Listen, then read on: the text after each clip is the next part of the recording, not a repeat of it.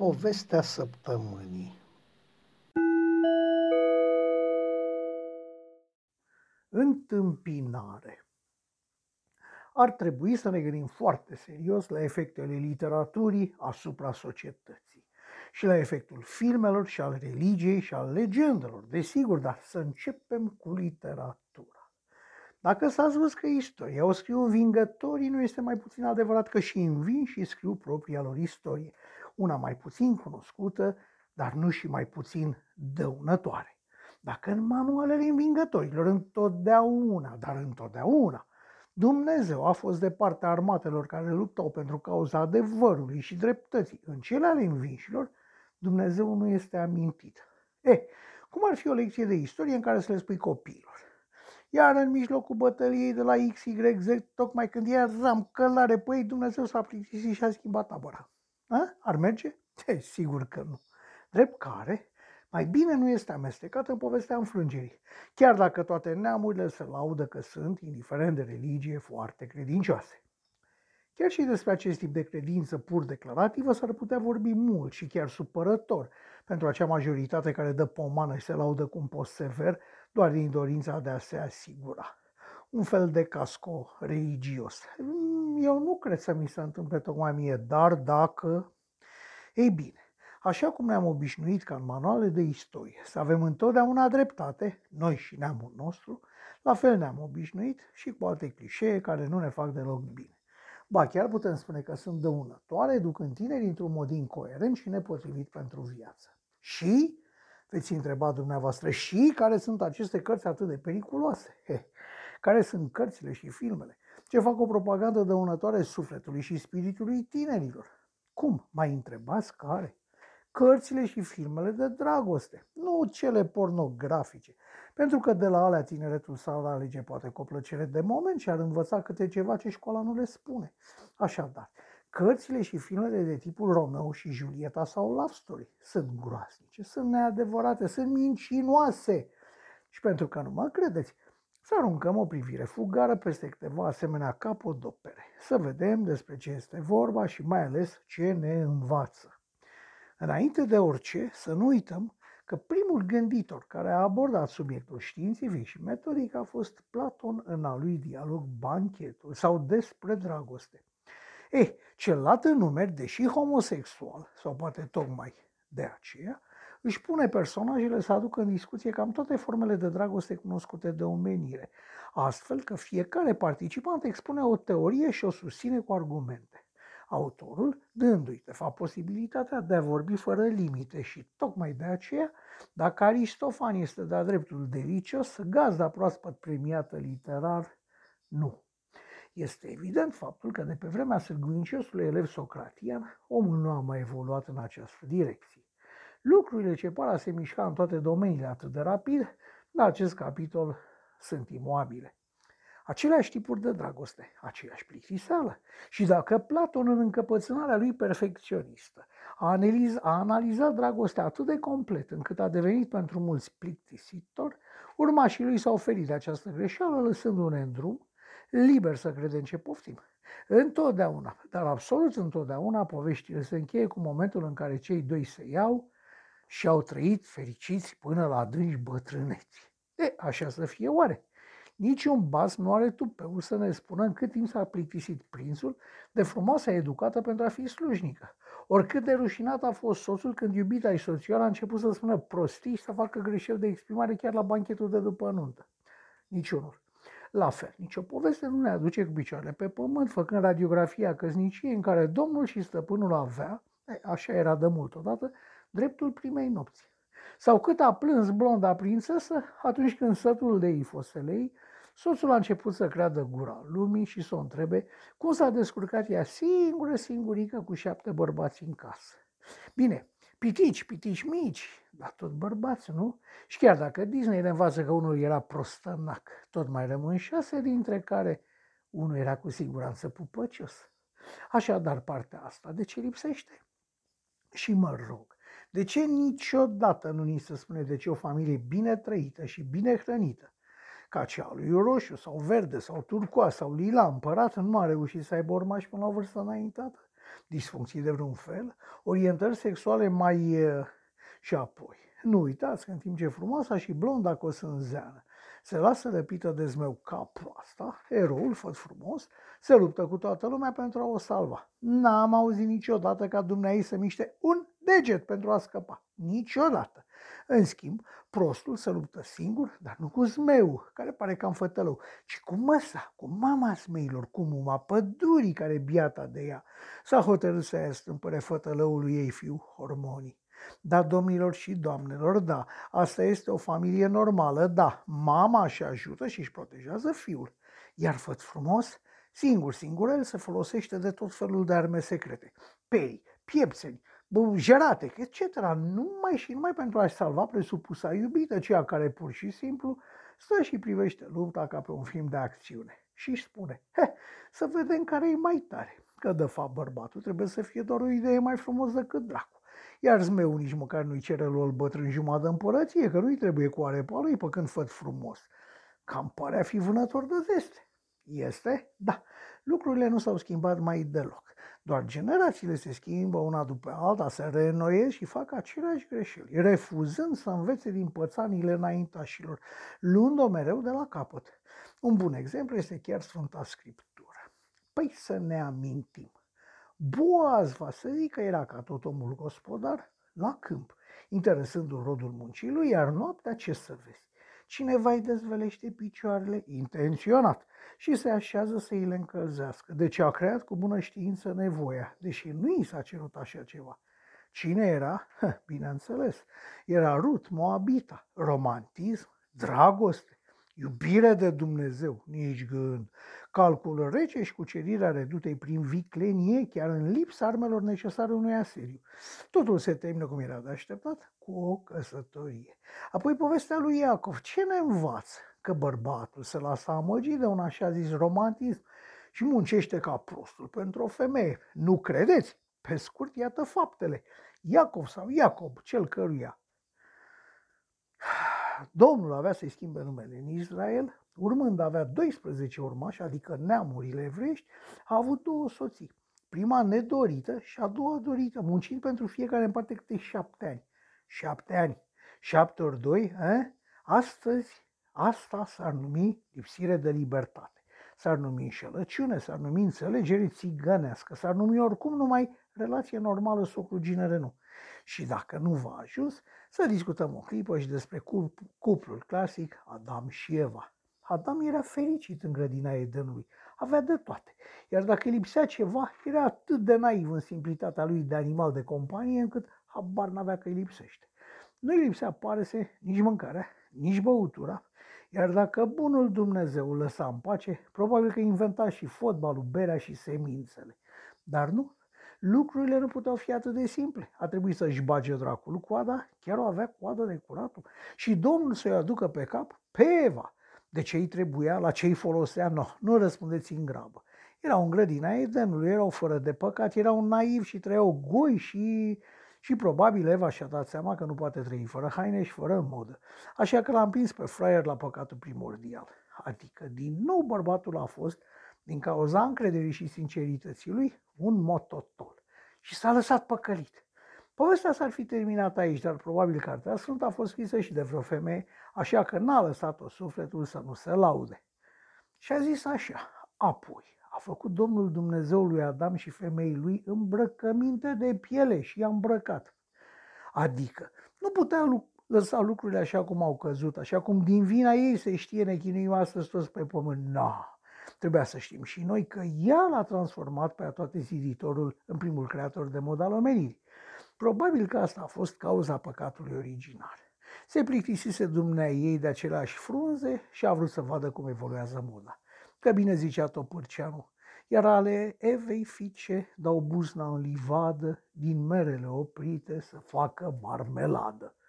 Dacă schimbăm religia și poporul, nu schimbăm și obiceiul femeilor de a fi sursarelelor. Să vedem, dar, ce influență a avut în istorie numai și numai femeia numită Elena. Ei, cea mai veche lenuță cunoscută fost aceea din Troia. Iată faptele pe scurt, fără floricele puse de orbul cântăreț. Cea mai frumoasă dintre muritoare era fica lui Zeus și a Ledei. Și de copilă pare fi avut ochi alunecoși, inimă zburdalnică, pentru că de mică a fost răpită de către Tezeu și adusă mai târziu înapoi acasă de către Castor și Polux, frații săi. Apoi măritată cu Menelau, cu care o are pe Hermione. Obișnuită fiind cu asta, o romantică ar spune unii, se lasă din nou răpită de data aceasta de către Paris, dar acum cu încuvințarea unei alte femei, zeița Afrodita. Nu contează povestea cu mărul discordiei și arbitrajului Paris. Contează doar că o femeie hotărăște să dea de premiu cuiva o altă femeie, măritată, mamă, regină, iar aceasta acceptă. Homer, cel puțin, nu amintește de plângerile ei dacă, ar, dacă au și fost. Așa cum bine știți, rezultatul este războiul troian. Pentru o cucoană cam rea de muscă și specializată în a se lăsa răpită. Nu-i cam multoare? Se pare că nu. Din moment ce războiul durează 10 ani, mor eroi, mor semizei, au loc scandaluri, dar niciunii nici alții nu se lasă. Doar răpita de meserie are grijă să nu se plictisească. Pentru că fraierul de Paris moare în luptă, ea iute iute se mărită cu unul dintre cumnați, cu Deifobus. Ulise vine cu povestea cu calul troian. Războiul se sfârșește cu victoria grecilor, iar vinovata de toată zăpăceala și toți morții și tot efortul îngrozitor pus pe spatele contribuabilului grec plătește cum? Cum este obișnuit, revine alături de Menelau, soțul legitim pe tronul Spartei. Oficial, după moartea lui Menelau, fie acestuia au alungat-o, dar neoficial, spune gura lumii și putem da crezare, Elena s-ar fi căsătorit cu Ahile, învingătorul Troii, și s-ar fi retras alături de acesta pe o insulă albă, Leuche, la marginea lumii. Prima versiune, aia cu alungatul, se adresează sigur manualelor din ciclu de școală primară, adevărul fiind spus numai pe la colțuri. Dacă nu credeți, întrebați-vă de ce grecii își spun eleni. Și ca o paranteză că toți suntem în minunată antichitate greacă. Cu Europa a fost oare lucru curat, adică o fecioară chiar s-a putut îndrăgosti de un taur, oricât de frumos ar fi fost acesta, era doar un animal și atâta tot. Așadar, una din două, ori avem o anumită orientare sexuală pe care americanii încă nu o consideră firească, ori știa clar că stăpânul zeilor se ascundea sub pielea de taur și, făcând pe neștiutoare, a jucat un rol care l-a păcălit pe Zeus. În final, Zeus sau nu, era și el tot bărbat, nu? Dacă nu o știți, povestea sună cam așa. Europa era fica lui Agenor, regele Fenicii, apoi îndrăgostit lulea de frumoasa semită, Zeus plănuiește să o răpească, cred că era o mod atunci. Se preschimbă într-un taur și se amestecă printre turmele regelui. Europa, aflată la câmp, remarcă frumusețea taurului pe care îl și încalecă. Zeus o răpește, v-am spus că era la modă, nu? V-am spus, da. Așa și o duce pe insula Creta. Aici o se duce fără a-i spune că este căsătorit iar ei devin amantă. Aflând după un timp adevărul, Europa, care se simte înșelată în amorul ei propriu, ea aspirând la tronul de lângă jupânul cel mare, se aruncă de pe o stâncă mare. Dar Afrodita, din nou Afrodita, o salvează, iar locul unde a fost adusă de Zeus va primi numele ei, Europa. Europa a fost atât de supărată pe Zeus, încât i-a făcut nu un copil, ci doi. Pe Minos, care va ajunge regele Cretei, și pe Eac, judecător al lumii de dincolo. Și a văzut femeia interesul? Și a văzut. Să revenim însă la Elene. Dacă pe la anul 300 și ceva era noastră, nu se punea o altă Elena pe capul copilului ei, ne-am fi închinat și astăzi idorilor păgâni. Da, creștinismul ar trebui să o venereze pe mama lui Constantin cel Mare ca pe cei mai mari sfinți. Este clar că insistențele ei au ajutat la hotărârea împăratului de a trece tot statul roman la noua religie. Ce boce ar fi fost prin palat, zău că nu vreau să știu, dar scopul a fost atins. Iar cei doi au fost așezați în panteonul sfinților creștini, sfinții împărați Constantin și Elena. Și pentru că suntem la romani, să nu uităm să amintim povestea Cleopatrei. Tantia aceasta, regina Egiptului, ultima, l-a iubit, dar l-a iubit tare de tot pe Cezar, căruia a trântit și un copil, pe Cezarion, pentru că apoi, după, moarte, protector, după moartea protectorului, să se orienteze spre Marc Antoniu, cu care iarăși a avut o mare poveste de dragoste. Din păcate pentru ea, regizorul scenei devenise unul pe nume Octavianus Augustus, așa că au dat prilej de filme și piese de teatru, murind, se putea altfel, amândoi. Mai recent, secolele 19 și 20 și-au avut și ele elenele lor. Parcă sunt un blestem pe capul omului. Așadar să revenim.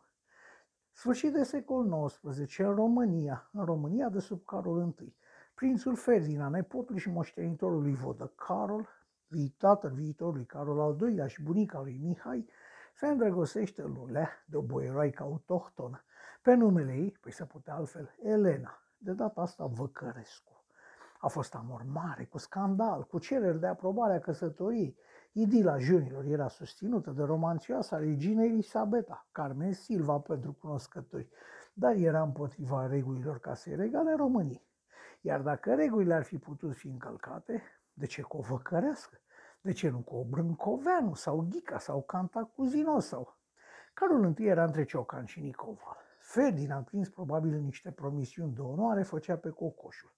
Ce să mai spunem, căsătoria, așa romantică cum părea ea atunci, era împotriva tuturor regulilor vremii. Dar mulți s-au temut să nu se repete la Peleș tragedia de la Mayerling. Norocul lui Ferdinand cel întregii țări s-a numit Lascăr Catargiu. Boier bătrân și cu un cuvânt greu de spus, primul ministru Lascăr Catargiu i-a spus lui Vodă că prințul trebuie să aleagă între tron și căsătorie. Guvernul a spus la fel. Vodă Carol a spus la fel. Ferdinand a spus la fel și a ales tronul, iar Elena Văcărescu, după toată tulburarea produsă, s-a retras bine mersi la Paris, unde a trăit cu adevărat fericită până la deci bătrâneți. Însă numele familiei regale a României avea să mai fie amestecat într-o poveste cu Elena, anume cu Elena Lupescu, amanta și în final chiar soția lui Carol Caraiman, pardon, Carol al II-lea. Ei bine, ca să vedeți rolul nefast al femeii, dar mai ales al elenelor, închipuiți-vă că Duduia ajunsese să conducă statul român, din dormitor. Cine nu crede să pună mâna pe ceva cărți de istorie și mai vorbim pe urmă. Dacă nu abdica în 40 Carol al II-lea, cine știe la ce se mai ajungea. În a doua jumătate a secolului 20 am mai avut o nouă Elena, care ne-a nenorocit. Nu o mai aduc în discuție pentru că acum o alta mai tânără și mai blondă este și ea în grațiile șefului statului și se pare că are un cuvânt greu de spus prin țară sau a avut. Numele ăsta, zău că ar trebui interzis prin lege. Dar să părăsim acest tărâm și să vedem ce alte momente relevante găsim în istorie, film și literatură. Ca un exemplu rapid și arhicunoscut, să luăm Romeo și Julieta. Cei doi se văd, se îndrăgostesc, se doresc, dar nu sunt lăsați să se căsătorească de familiile rivale. O poveste urâtă, am spune, o poveste cu morți din greșeală. Ea se droghează ca spară moartă. El, ca fraier, o crede și se sinucide. Ea se trezește și înțelegând se sinucide și ea. Ce am mai putea spune? O istorie încălcită. Urâtă și la prima vedere fără ieșire. Fără ieșire pentru un englez lipsit de imaginație. Pentru că bădăranii lui Goldoni au scos-o la capăt fără probleme. Ce ar mai fi de spus? Păi să vedem. Tristan și Izolda. Tristan, nepotul regelui Cornwallului, îl ucide în luptă pe Morholt, regele Irlandei. Izolda, sora lui Morholt, vrea să-l răzbune pe fratele mort și să-l otrovească pe Tristan, care tocmai fusese trimis să o pețească pe respectiva Izolda pentru unchiul său. Când cei doi se aflau pe drum, ea încearcă să-l otrovească. Ăsta era planul inițial. Dar din greșeală îi dă o licoare de dragoste, așa că cei doi se îndrăgostesc lulea unul de altul, ca în filme. Acum vine partea interesantă a poveștii. Izolda se căsătorește totuși cu unchiul, dar trăiește o minunată viață secretă, ziua e regină, noaptea e amanta lui Tristan. Regele află și îl condamnă pe Tristan la moarte. Amărâtul, de fapt, n-are nicio vină. El era la un pas să bea o travă, așa că s-a îndrăgostit bând o prostie de licoare magică de filtru de dragoste. Amorezii fug împreună și după o vreme de trai retras, Cucoana se plictisește și se întoarce acasă. Amantul pleacă și el în lume. După o vreme, Tristan, grav bolnav, după ce trăise pe Coclau, se întoarce acasă și pe moarte fiind, cere să îi se îndeplinească ultimă dorință. Să o vadă din nou pe Izolda. Hai să nu mai lungim. În stilul deja cunoscut, el este înșelat cum că fost amant ar fi moartă și de colțul, ea văzându-l mort plină de rămușcări, se sinucide. Toată lumea plânge, cucoanelor nu le ajung batistele și în această cauză nimeni nu se gândește că bietul Tristan, un solist susținător al unchiului său, cade în capcana Izolde care probabil se cam plictisea cu soțiorul legitim și în acest fel se răzbună de fapt pe amândoi. Legenda nu ne spune nimic nimicuța despre altă femeie în viața amantului, așa că vă întreb eu pentru dumneavoastră. De ce să plângem soarta unei adulterine? De ce? Hm. Legenda mesei rotunde a regelui Arthur se încheie din același motiv, al soției trădătoare. Lancelot și regina Guinevere. Poveste trasă la Xerox, trădare și adulter din odimina unei tanti cam înfierbântate. Despre asemenea trădări romantice este lumea plină. Un exemplu este Aida, unde de fapt libretistul lui Verdi ne povestește cum poate fi sucit capul unui general. Radames, nu doar că este un foarte bun general, dar mai este și iubit de fica faraonului, da, da, este aceeași rețetă cu roșu împărat, doar s-au schimbat numele. Chestie care deschide clar drumul către tronul Egiptului, sau cel puțin așa s-ar petrece lucrurile, dacă nu ar apărea el era, pardon, Aida, prințesa etiopiană căzută în sclavie, credeți sau nu, respectiv Aida, așa îl îmbrobodește pe Rita mai generalul, că până la urmă acesta sfârșește prin a-și trăda țara. Vă vine să credeți? Pentru o fustă, care în Egipt nu era mare lucru că purtau și bărbații, Radames își vinde țara.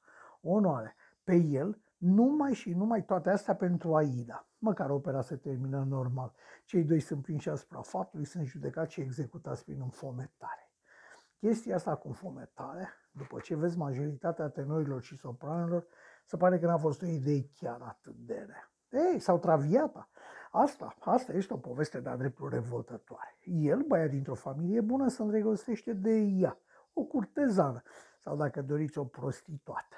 Și este gata să renunțe la tot numai pentru a fi împreună. Să nu uităm că o întâlnește de fapt într-un bordel, ați notat? Muzica este frumoasă și înșelătoare, pentru că în lipsa ei orice om normal ar alerga o păcuconiță de a ieși camelile pe nas. Nu vă mai spun că Alfredo ajute să, ajunge să se mute împreună cu ea, că vrea să-i plătească datoriile. Ce să vă mai spun? Un scandal în toată regula. Da, cred că s-a bârfit luni de zile pe tema asta. La un moment dat, tatăl junelui, exasperat de prostiile fiului, vine în lipsa lui și bate de moazelui obrazul. Cum că nenorocește pe tânăr, că mai era o fată de măritaci, că nu mai a nimeni? Mă rog, siropuri de astea de secol XIX. Astăzi tanti ar fi râs în nas și ar fi venit la televizor să povestească și altora întâmplare. Atunci însă, în lipsa TV-ului și a rețelor de socializare, în rețeaua de bârfă, ierarhizarea era mult mai clară decât astăzi, deci pe vremea aia dânsa acceptă și... Și cum credeți că îi dă papucii amorezului? Simplu, cel mai simplu mod cu putință. Pleacă la un fost iubit, la un baron. Gestul ei este firesc, înțelegând probabil dumnea ei că banii sunt bătrân și că tânărul fără parale nu face nici doi gologari. Alfredo, botos că a fost lăsat cu buza umflată și fără jucărie, vine la petrecere, pe la petrecere unde apare și ea și se poartă ca un mârlan. Ar zice orice persoană care nu are de-a face cu situația. Sau ca un personaj scăpat dintr-o situație delicată, ar spune rudele lui. În mod normal, povestea ar trebui să se termine aici. Însă inspirația lui Dumas cel mic și muzica lui Verdi cel mare o omoară pe juna și neprihănita prostituată, dându-i prilejul unor arii nemuritoare. Dar dând deoparte muzica și lacrimile cucoanelor din sală, ce rămâne? Eh, rămâne o poveste sordidă ca atâtea altele, în care câte un june de familie bună a căsut în mrejele unei fetițe vânătoare de nume și bani. Întâmplare tocmai bună să-i deschidă ochii și mintea pe viitor când și el fi va tată. Poate că singurul personaj care a simțit că s-a fript și a învățat ceva din asta, fără ajutorul lui câva, a fost Napoleon, întâiul. Cel care a iubit-o pe frumoasa creolă la nebunie pe vremea când nu-l iubea ea, pentru ca mai târziu rolurile să se inverseze. Cred că Josephine a regretat toată viața că n-a intuit în tânărul general potențialul împăratului. Sau poate că nu, ar spune capitanul Hippolyte Charles. Una dintre puținele povești, poate singura, în care bunul simț și rațiunea înving, este permanent dată la o parte, amintită doar așa, în trecere. Penelopa. Penelopa a respins poate o sută de pețitori în așteptarea soțului, în vreme ce Ulise refuză viața și tinerețea veșnică doar pentru a se întoarce acasă la cicăleala nevestei. E, asta da poveste. dar nu se sfârșește trist, adică romantic, așa că nici timpurile moderne nu ne-au scutit de demonstrația de forță a femeii și falsa ei slăbiciune. Câte săli de cinematograf au plâns la Love Story? Scoai de mie, se făcea de un ocean tocmai bun să se scufunde Titanicul. O singură observație. Fiecare epocă are propria modă de a muri. Da, așa este. Cleopatra se lasă mușcată de o viperă, altele să o trevesc pur și simplu, Violeta moare de plămâni, iar Jenny de cancer. Peste vreo 300 de ani, cine știe ce moarte va fi considerată romantică și numai bună de pus în spatele bărbatului pentru a o duce până la sfârșitul zilelor. Am lungit cam mult partea descriptivă, drept care vă rog să trageți singur concluziile, iar dacă nu o faceți dumneavoastră, o voi face eu. În toate timpurile, de la cele biblice la cele antice, istorice, în evul mediu, dar și în timpurile moderne, unde s-a băgat femeia, s-a ales praful. V-am dat suficiente exemple din care se vede clar că oamenii integri, bărbați de nădejde și de caracter și-au pierdut capul după câte o fătucă, fie că a fost o violetă sau o matahari, ajungând la trădare sau înșelăciune. Sunt ei vinovați? Nu. Nu sunt ei vinovați din moment ce asupra lor s-a dat un atac susținut de toate armele feminității, arme la care Dumnezeu l-a făcut pe bărbat sensibil și atent, că doar din coasta lui vine, nu? Atunci ce-i de făcut? Este evident că bărbatul își pierde rațiunea în fața unei asemenea ispite și face și spune tot felul de prostii. Până și Eminescu bătea câmpii când cu gândul la mite cremniți se gândea că face dragoste cu o statuie, cu albe și marmorene brațe, etc., etc. Și atunci, dacă bărbatul a fost construit să fie slab în fața femeii, atunci Cred că nu poate fi condamnat clientul meu, care vă dați seama că nu și-a ucis soția, ci s-a protejat de influența ei de-a dreptul malefică și nefastă. În consecință, pledăm pentru nevinovăția acuzatului și cerem achitarea. Rog să dispuneți.